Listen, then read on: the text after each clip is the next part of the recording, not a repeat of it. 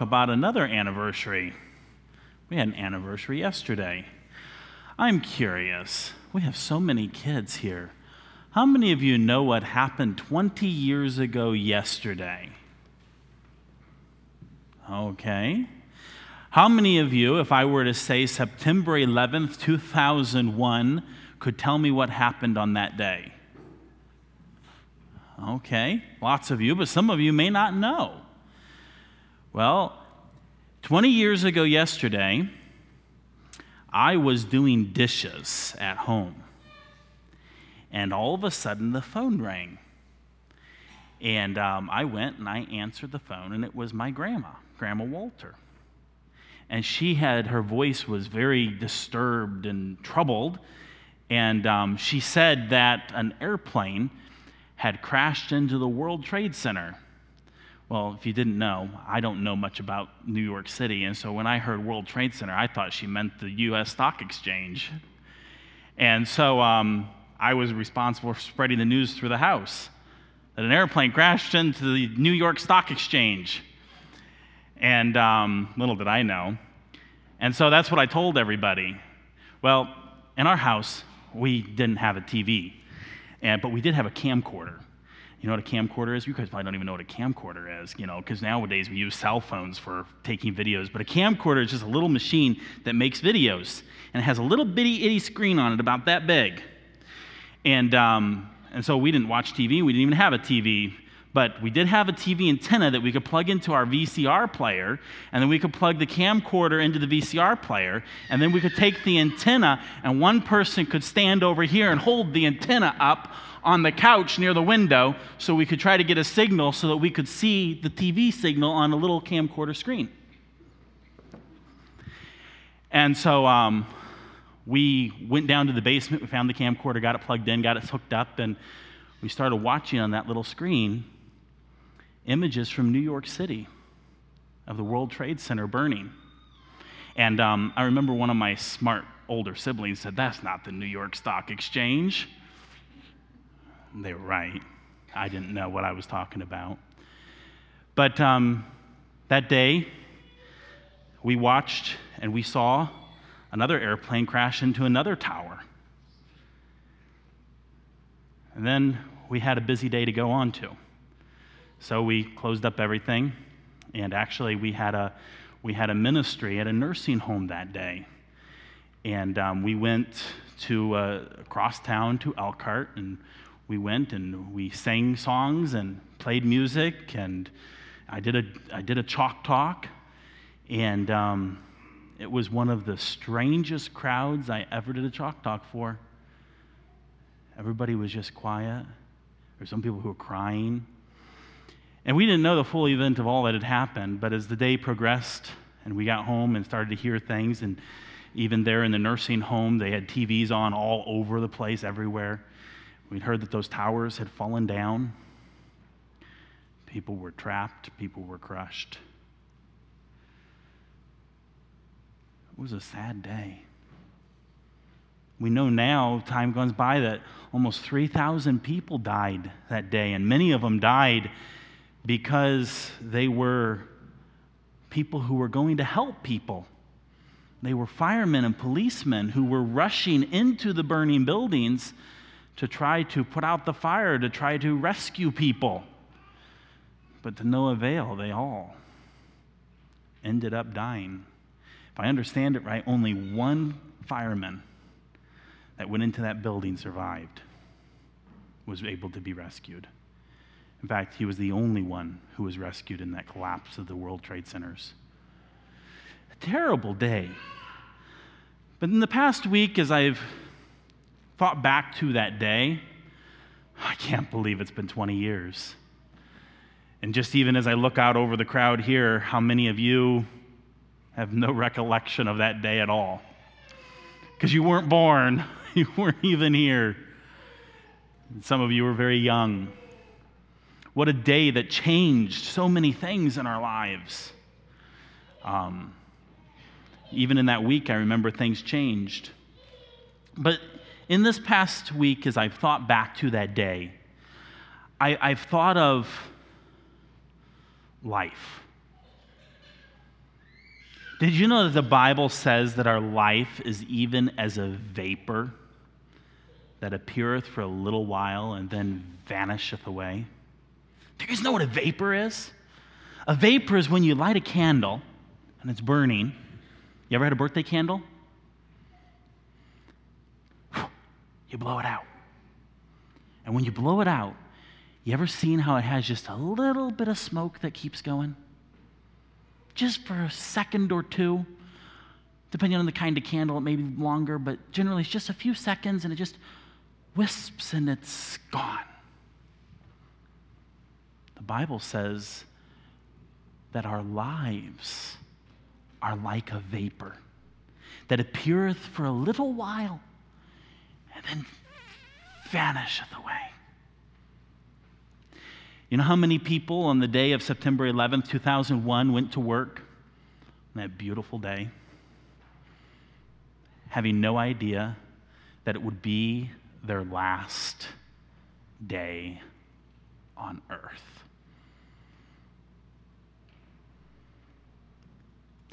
This is why also in the Bible, Moses prayed, "Lord, teach me to number my days." I've always found that prayer strange. Do you know why? Because I don't know how many days I have. When I was a little boy and I'd hear that verse, or we'd read in, in, in Psalm ninety, and Moses would say, "Lord, teach us to number our days," I, I used to think Moses must have been a crazy man, because everybody knows that you can't, you don't know how long you're going to live. None of us can say, "I'm going to live so many days in my life." We don't know. But Moses wasn't a crazy man. That's why he was praying, "Lord, teach us to number our days."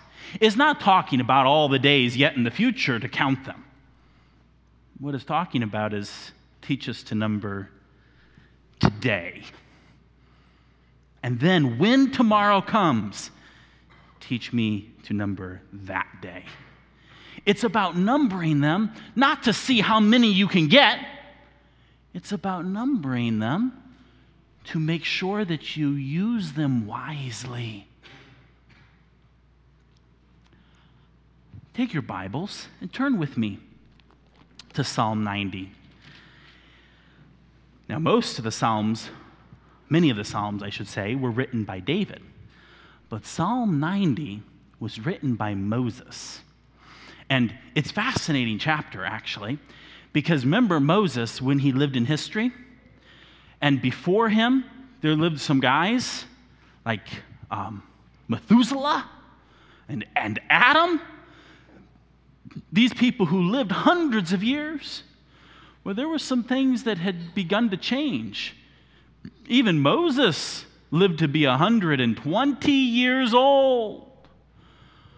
But he recognized that there was a limit on life. For here in Psalm ninety, are you there with me? Hannah, are you there at Psalm ninety? Could you read verse ten for me?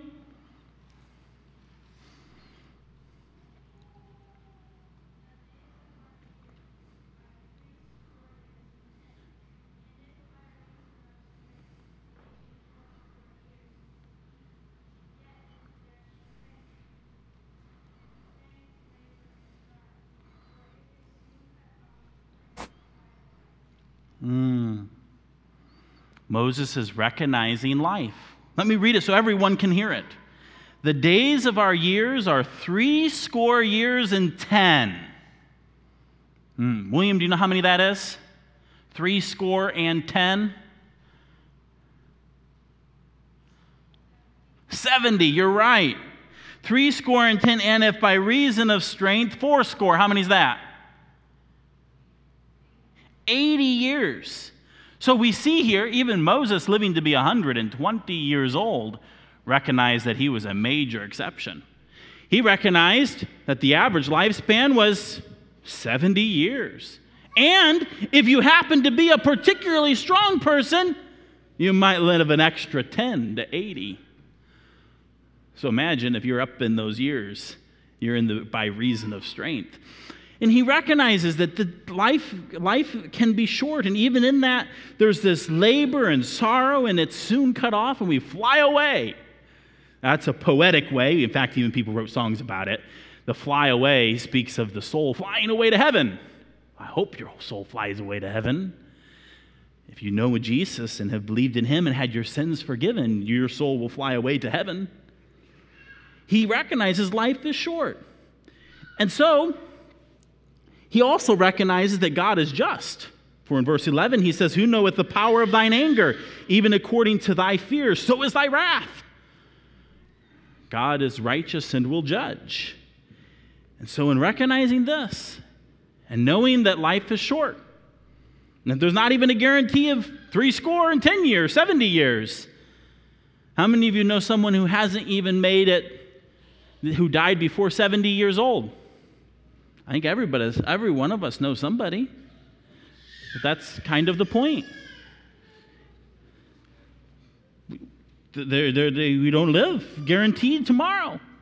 We're not even guaranteed today. And so Moses says in verse twelve, "So teach us to number our days." Why? And for what purpose? And why do we need to be taught? "That we may apply our hearts unto wisdom." So that we may apply our hearts unto wisdom. Well, what does that mean? Well, our heart is where is the is the real me. It's the person who's on the inside, isn't it? You ever thought about that? You can make a fake person on the outside that people see, but there's a real you on the inside. Right, Philip? Do you have a real you on the inside? Does Philip sometimes get happy on the inside? Do you? Do you sometimes get sad on the inside? No, you never get sad on the inside? Oh, what a life Philip lives. If all we could live in that place. Well, sometimes we get sad on the inside. Sometimes we're tempted to be selfish on the inside. Sometimes we're tempted to be lazy on the inside. Well, what Moses is praying is he's praying that the Lord would teach him to number his days, consider that life is short, and that tomorrow's not guaranteed. And so where and what does my heart do? Well, he's praying that the Lord would teach him to consider the, sh- the shortness of life, the frailty of life. That means how, how fragile and how easily broken it is, so that he would apply, that is, live a heart that is wise. And wise means that you know what's going on in life, and you arrange your days. And you arrange, well, let's let's start. You, you you arrange your decades and and your years and your months and your weeks and your days and your hours and your minutes and even your seconds wisely. That is, knowing what God wants of you and doing it. We need help in that. Did you know that? Because so often we live in the moment, and that's a good place actually to live, because we, we can't live in the future, and we can't live in the past. We only can live in the moment. But so often we live in the moment without giving thought that it's gone, gone, gone, gone, gone. You can't reclaim any of those minutes, any of those seconds. They're gone, they're gone, they're gone. You can't get them back. They're gone. And so if you waste them or don't use them wisely, they're gone. They're gone. They're gone. There's so many times when people get older and they look back at their life and they think, why was I so foolish? Being foolish is not wise. Why did I waste so many hours, so much time. And sometimes we don't even know what we wasted it on. We can't even give an account for what we wasted it on. Or, what's another sad part, and this is more, well, this is true for kids, because you got to learn it as a kid, but really adults understand it more, and that is that um, we regret the priority of how we spent our days. The priority. So we need to pray every day, Lord, teach us to number our days. Teach us to take this day and count the moments, the hours, the day, that it be counted for God. That it be a day spent and done wisely. Because none of us have a guarantee of tomorrow. Very unlikely. But you realize an airplane could come crashing right into this building right now. None of us would have any warning. That's the way it was twenty years ago in New York City. Nobody really had any warning. Or at least nobody had warning enough to do anything about it. So we today using our minutes and our seconds wisely from the inside out. You see that? It's about the heart. It's about the heart. You know, how many of you ever heard of the Franklin Planner? The Franklin Covey system? Oh, lots of you heard of it.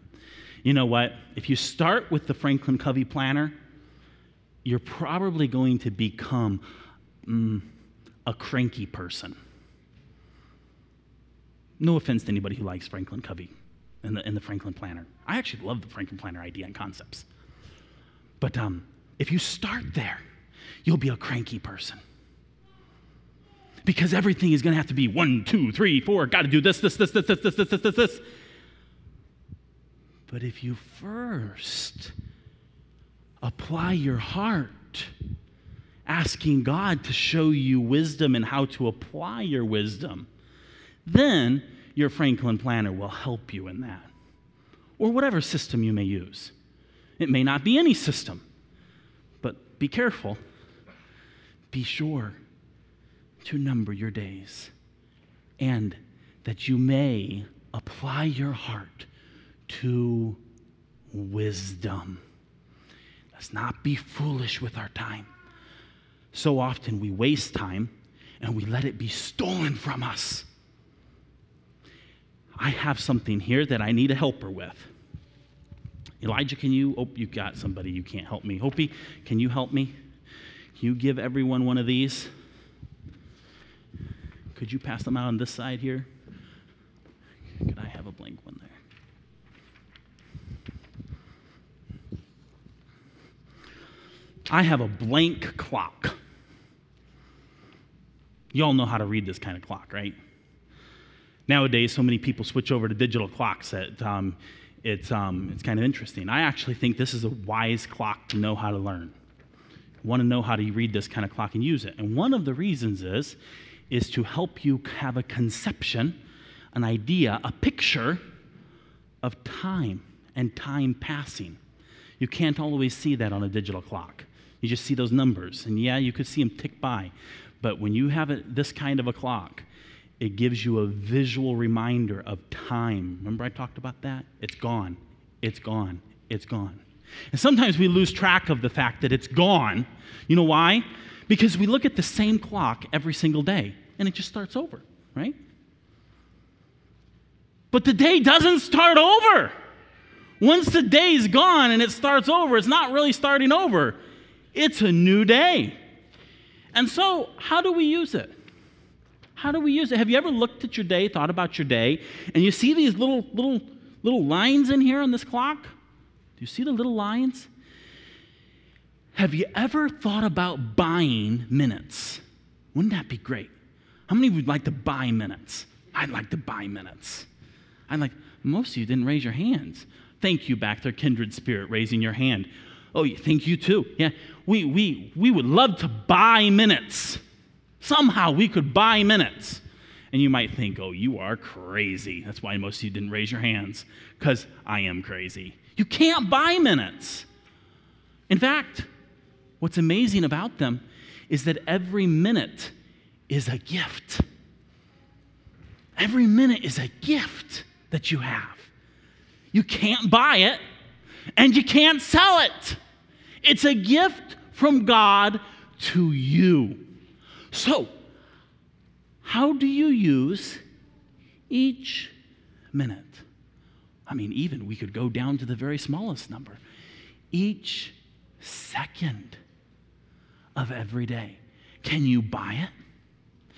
Well, there's an interesting verse in Ephesians, Ephesians chapter five. Turn with me, Ephesians chapter five. In this passage, it again talks to us about time, and it talks to us about being wise or unwise. Look with me here. I'm going to read verse fifteen, and then, um, let's see, who would like to read verse sixteen? Any volunteers, or do I have to call on somebody?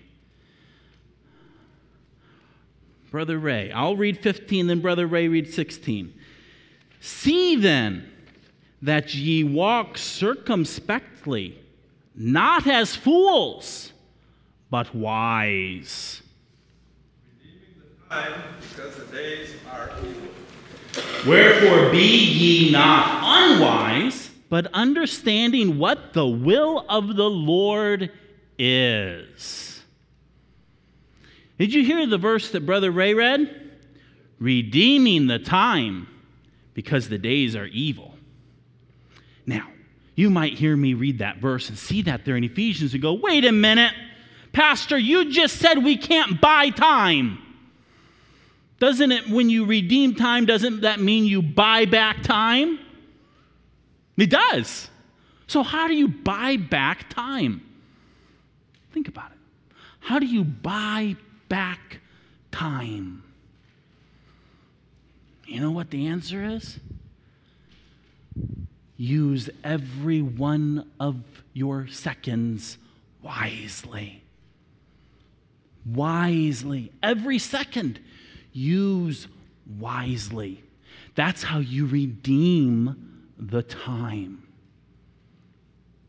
Let me give you an illustration. How many of you have ever done dishes? Oh, you all better raise your hands. Otherwise, if you don't, William, have you never done dishes? We've got to have you start doing dishes. Have you, have you done dishes? How many of you done dishes? Oh, good, good, good. We've all done dishes, right? I hope we've all done dishes. Now, think about when you do dishes. Have you ever done dishes where you fill the sink up with water, and then you put your hand in there with the washcloth, and you twirl it with your finger, and you watch it, and you make whirlpools in the water, and you watch it, and, and you splash in the water?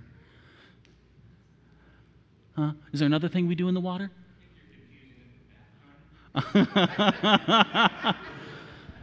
Yeah. Well, that's another place, maybe. Now, I want to be clear. I want to be really, really clear to start off here. I am thoroughly convinced that God wants us, in redeeming the time, to spend time relaxing and enjoying life and exploring life. What I've described about that, that, that dish rag in the sink can be a part of exploring. It can be a part of learning about water and about God's creation. But probably not while you're doing dishes, or at least not until the dishes are done. Now think about it. How long does it take you to do dishes?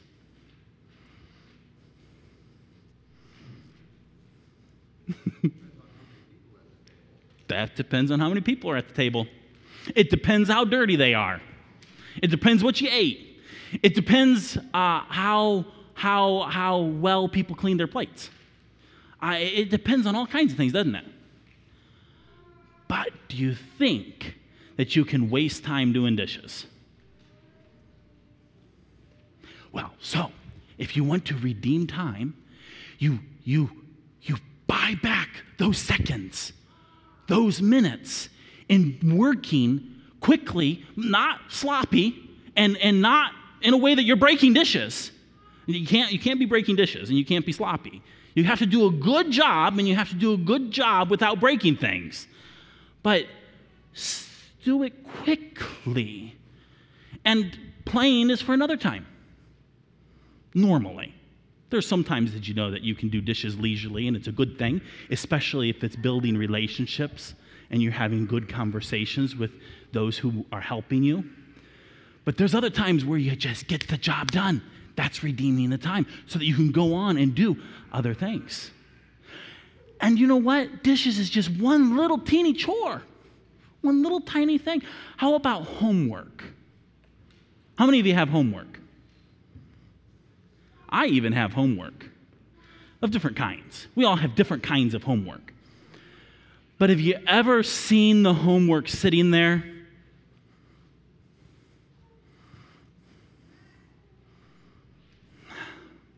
I don't want to do homework. I don't want to do my seat work. I don't want to do my schoolwork. And you just sit there, sometimes just staring at it, sometimes doodling. You know what doodling is? Drawing pictures on the side of the paper. Do you think you could redeem time doing homework, doing schoolwork? Yes. There's little times we can buy back. We can buy back. I did something with my kids this week. I took the clock, the clock that you guys have here, and I colored it. But all the colors have a meaning. See, the blue is for school and music practice. The green is for food prep and eating. That's pretty important, right? You gotta, you gotta make food and you gotta eat it. And um, the pink is for chores. You know, like doing the dishes, sweeping the floor, mopping the floor. Oh, and there's normal chores like cleaning your room and washing the dishes and sweeping the floor and cleaning the counters. But then there's also special chores like mowing the lawn. You know, so you have all different kinds of chores, regular and special. Oh, and I've got orange on here. That's for play and fun reading. Because, you know, sometimes my kids actually like to read rather than play sometimes. So the orange is playing and fun reading, and the purple is color for devotions. And you know what? It was kind of interesting putting this together. Because we took the twelve hours, and with electricity and the way that our lives work, we generally get more than twelve hours in a day. You know, we don't all sleep twelve hours. Some people do. Joanne sleeps twelve hours, doesn't she? But um, she sleeps more than that. That's a good thing. But we have all this time. How do we use each moment, each minute? Now, one of the interesting things about this is that one of these hours here, see, this is like twelve hours. I didn't take this as minutes. This is twelve hours. See that? That's the thought here, twelve hours. So each one of these little lines here is about twelve minutes, not just a minute. It's about twelve minutes. And that all flows together on the chart. So here I've got an hour for math. It would take me an hour to do math probably if I were one of my kids. Because you know what? Math is hard. And and it's interesting because it's it's hard in different ways. I think math is really, really beautiful. You know why? Because there is always a right and a wrong. And I like that. I like that about things, when there's a right and a wrong. And so I like that about math. But do you know why I hate math? I shouldn't say I hate math. I love math, but yet I struggle with math. And the reason I struggle with math is because it is either right or wrong. And in my perfectionism, I have got to get it right. Anything other than right is wrong and is very disturbing to me. And it's very disturbing to me. Whereas when it comes to like writing or literature, that kind of aspect in writing or, or language, oh, I love that. because so many times it doesn't really, I mean, it matters, and there is a right and there is a wrong, but it's so subjective. This week I was writing an amendment, working on writing an amendment to the proposed Constitution, and um, I, I wrote it, and then I went and I went for a walk, and um, while I was walking, I kept going back and thinking over that amendment I wrote, and I think I spent a whole lap around the building trying to decide whether I was going to use, you guys are going to think me crazy, but I'll tell you the truth, I think I spent a whole lap debating whether or not I should use the word on or upon. Silly me. But you know what, in the end, it doesn't really matter. And thankfully, I was walking and getting something else done in the meantime. But see, we have these things. But you know what? Even I need to be careful in my side of things, because I was having this discussion in my head about whether or not it was better to use the word on or upon, and thinking through the difference on it. And you know what?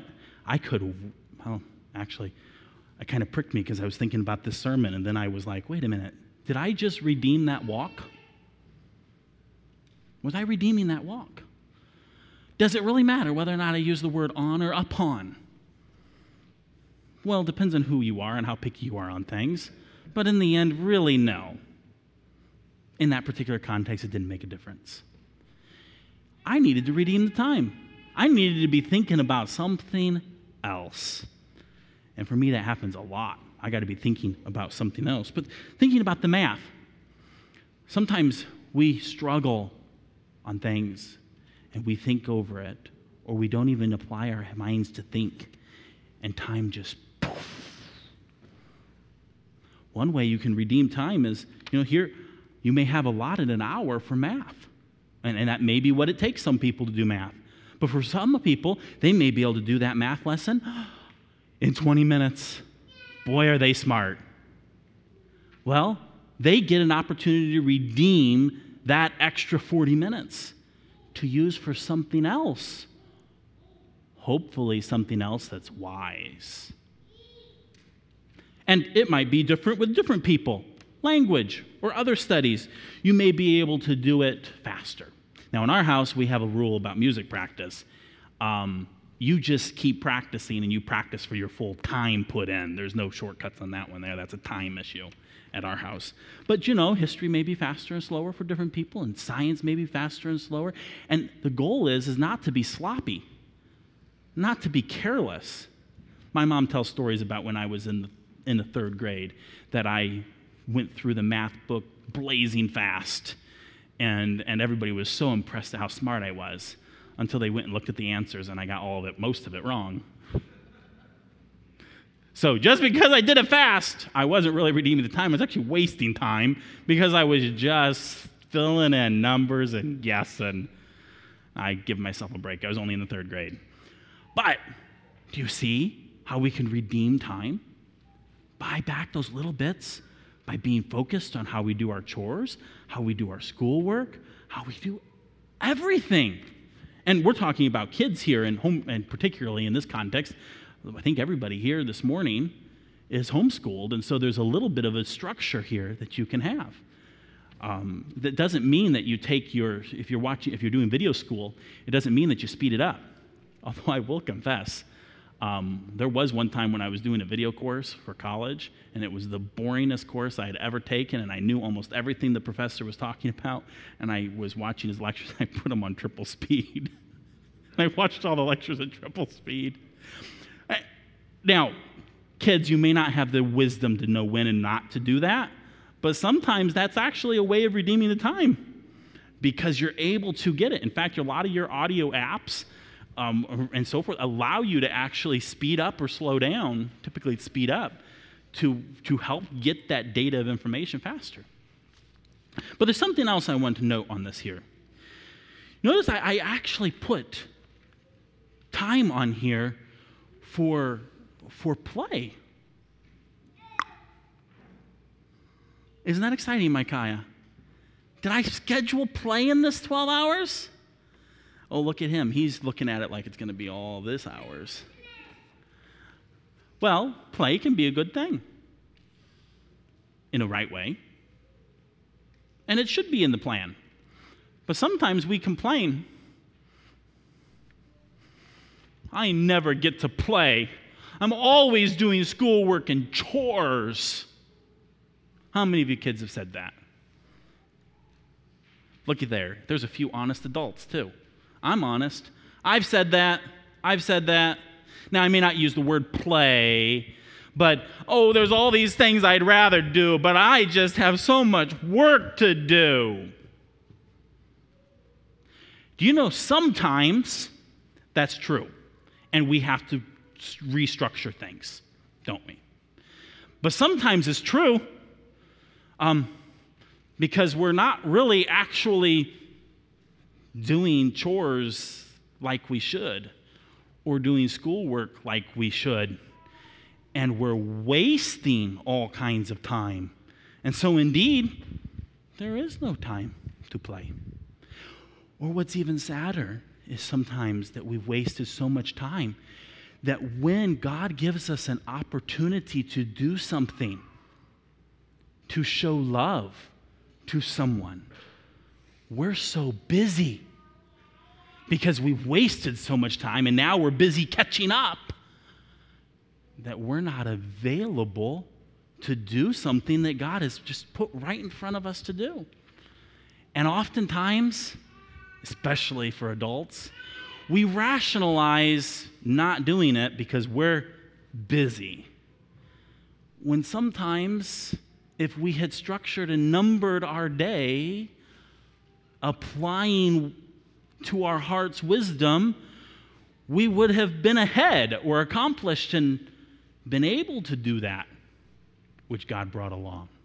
And sometimes, perhaps, some people in this room are so diligent. Did you know that there's actually a way of being a workaholic, uh, of, of being so hardworking and always working that it becomes a priority issue? You may be a hard worker and doing all kinds of things and being very productive, and that may be not be your problem. Your problem may not be that you're lazy or wasting time. Your problem may be that um, you're working and focused so much on sometimes the wrong things. And you too need to number your days so that you may not have a problem with wasting time, but you may have a struggle with applying wisdom to your heart in relationships. There's some men and even women who will work, work, work, work, work, work, work, work, work, and never spend any time with their wife or their children or very little. Well, that means you have to restructure. You have to change too. You, you, it may not be because you're lazy. It may be because you're actually so diligent you just have too much. So all these things, we need to indeed pray to God, teach us to number our days, to look at the things we have to do and the things that we want to do and the things that we need to do, all in perspective, and apply them in wisdom. That's what it means, too, in redeeming the time. Here it says redeeming the time because the days are evil. Now, that can mean that there's an evil day when an airplane comes crashing into your building and kills you, cuts you short, and you don't get to accomplish everything that you didn't have time to do. But yet, We don't, there's no such, we shouldn't really ever use the phrase, I don't have time. It's just not a priority to us because we all have the same amount of time. But how do we apply that? Knowing that the days are evil in the sense that it could be cut short because of evil in a moral sense, or it's also an idea of the, of the days are evil in the sense that there's trouble. There's trouble in life. Trouble in life. And, um, And so we have to every day be looking and evaluating our days and knowing that things can come up that can cause trouble in our days, that may derail us in our days, and we may have to shift and change things because of the trouble that may come into a day. Be redeeming the time, ready for those times. And all of this comes back, you see again, about being wise. You see in Ephesians, about being wise. Don't be unwise, but be wise. Wise, don't be fools, but understand. Notice that there in verse seventeen, Ephesians five seventeen. Wherefore be ye not unwise, but understanding what the will of the Lord is.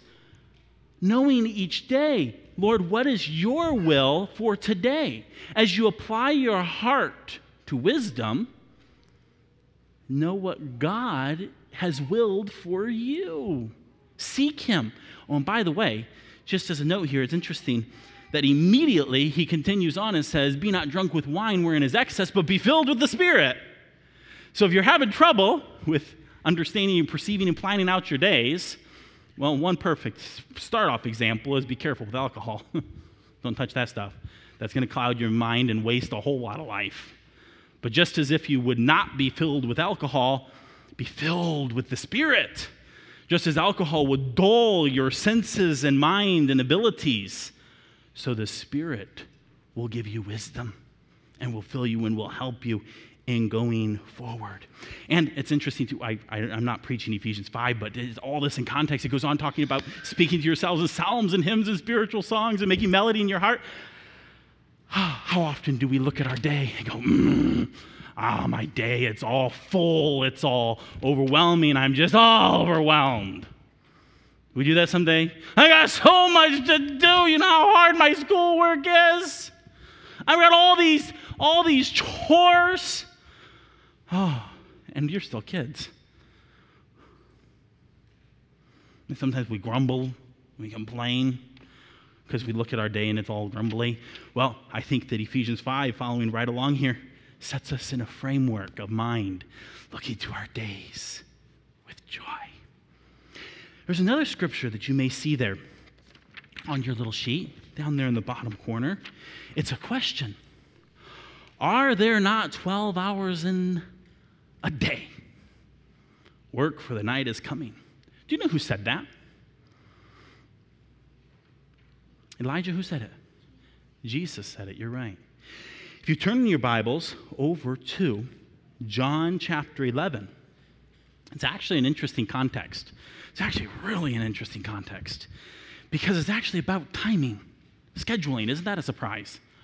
But it's actually dealing with timing of healing a sick man. And Jesus actually delays the sick man. It's healing. It's actually about Lazarus. Remember, Lazarus was sick, and the messengers came and told Jesus Lazarus was sick, and Jesus purposely did not travel to see Lazarus, but he waited on purpose. And he said later that he waited on purpose so that God could be glorified. But then when he actually did start on the journey down to Jerusalem, there were some people who were like, oh, wait a minute, Jesus. There's a lot of people down in Jerusalem who do not like you and will kill you. Don't want to go to Jerusalem. And you know what Jesus brilliantly replied to them about? Is, I'm going to do what I need to do. And he cited this principle when he said, are there not twelve hours in the day? John eleven, verse nine. Are there not twelve hours in the day? If any man walk in the day, he stumbleth not, because he seeth the light of this world. But if a man walk in the night, he stumbleth, because there is no light in him. These things saith he after he saith, our friend Lazarus sleepeth, but I go that I may awake him out of sleep. Well, he's describing here that it's in day, we can go forth and do this. And in another place he says, are there not twelve hours in the day? Work for the night is coming. There's two aspects of this. The, the primary one is, is look at your day, work. Work. Now that work may be working hard and labor. That work may be preparing food for you and your family to eat. Um, that work may be your school work. Different people, the work is different. And again, we all though have twelve hours. Do we use it? Are we working knowing that the night cometh? Some of you may have a problem I have, and that is that you have so much work and so many things that you fill up the twelve hours and you go into the, the nighttime hours. That's not good. Because we need sleep too. So it tells us uh, that the Lord giveth his beloved sleep. He says that it's vain for you to rise up early, to stay up late, to eat the bread of sorrows, for so he giveth his beloved sleep. We need sleep too. So sleeping is good too, but too much sleeping is laziness. Do you see how we have a balance in all of these things? Do you see why we need to apply wisdom? Work is good. Too much work is bad. Sleep is good. Too much sleep is bad. Do you see it? That's why we need wisdom to be applied in our hearts, in numbering our days, applying wisdom, and walking wise. So I tell, I encourage you, there's different ways you can use this piece of paper. Maybe just use this piece of paper and put it um, nearby when you plan your day, or maybe you don't plan your days, and put it somewhere to remind you to plan your days. Um, and as you do, it, may it be a reminder. You notice there's no hands on it? That, that, that's intentional. There, there's no hands on it. It's, it's blank. How would you fill it in? If you were to color it up, what would it be colored, and what would those colors mean? What would they stand for? Would it be redeeming the time?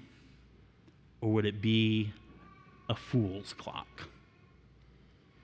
We want a wise clock. We want a wise life, not a fool's clock or a fool's life. So think about your days. Number your days. Look at these verses here and look up the passages relating to them and seek the Lord in your day-to-day lives and glorify him. And in all of this, let me go back to where we started.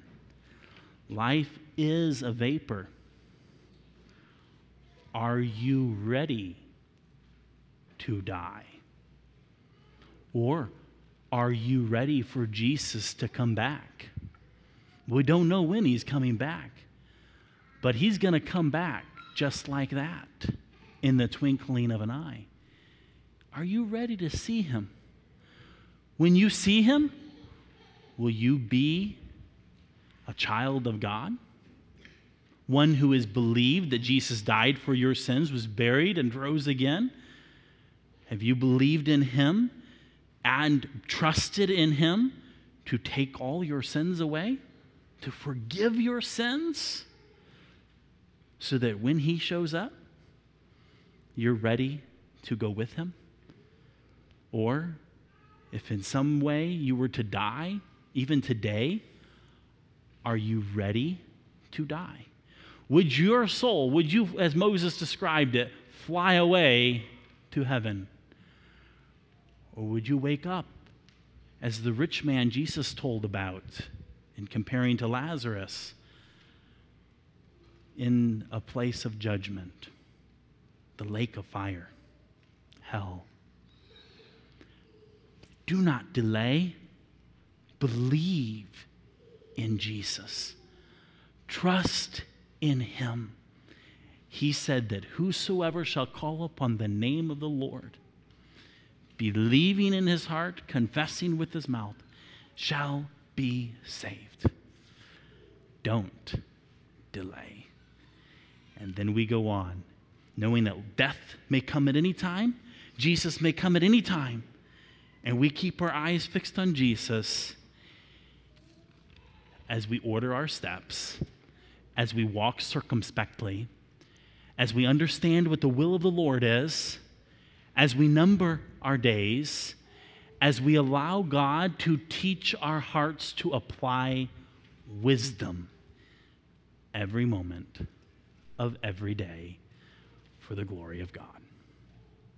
Lord Jesus, thank you so much for your instructions that you've given to us in your word, the Bible. May each and every day we trust and obey you. Indeed, teach us to number our days that we may, our hearts may apply wisdom. May we seek you, for you have said that if any man lack wisdom, he may ask of God, you who gives liberally, abundantly overflowing. So today we ask you for wisdom, and we trust you. We pray these things in Jesus' name. Amen.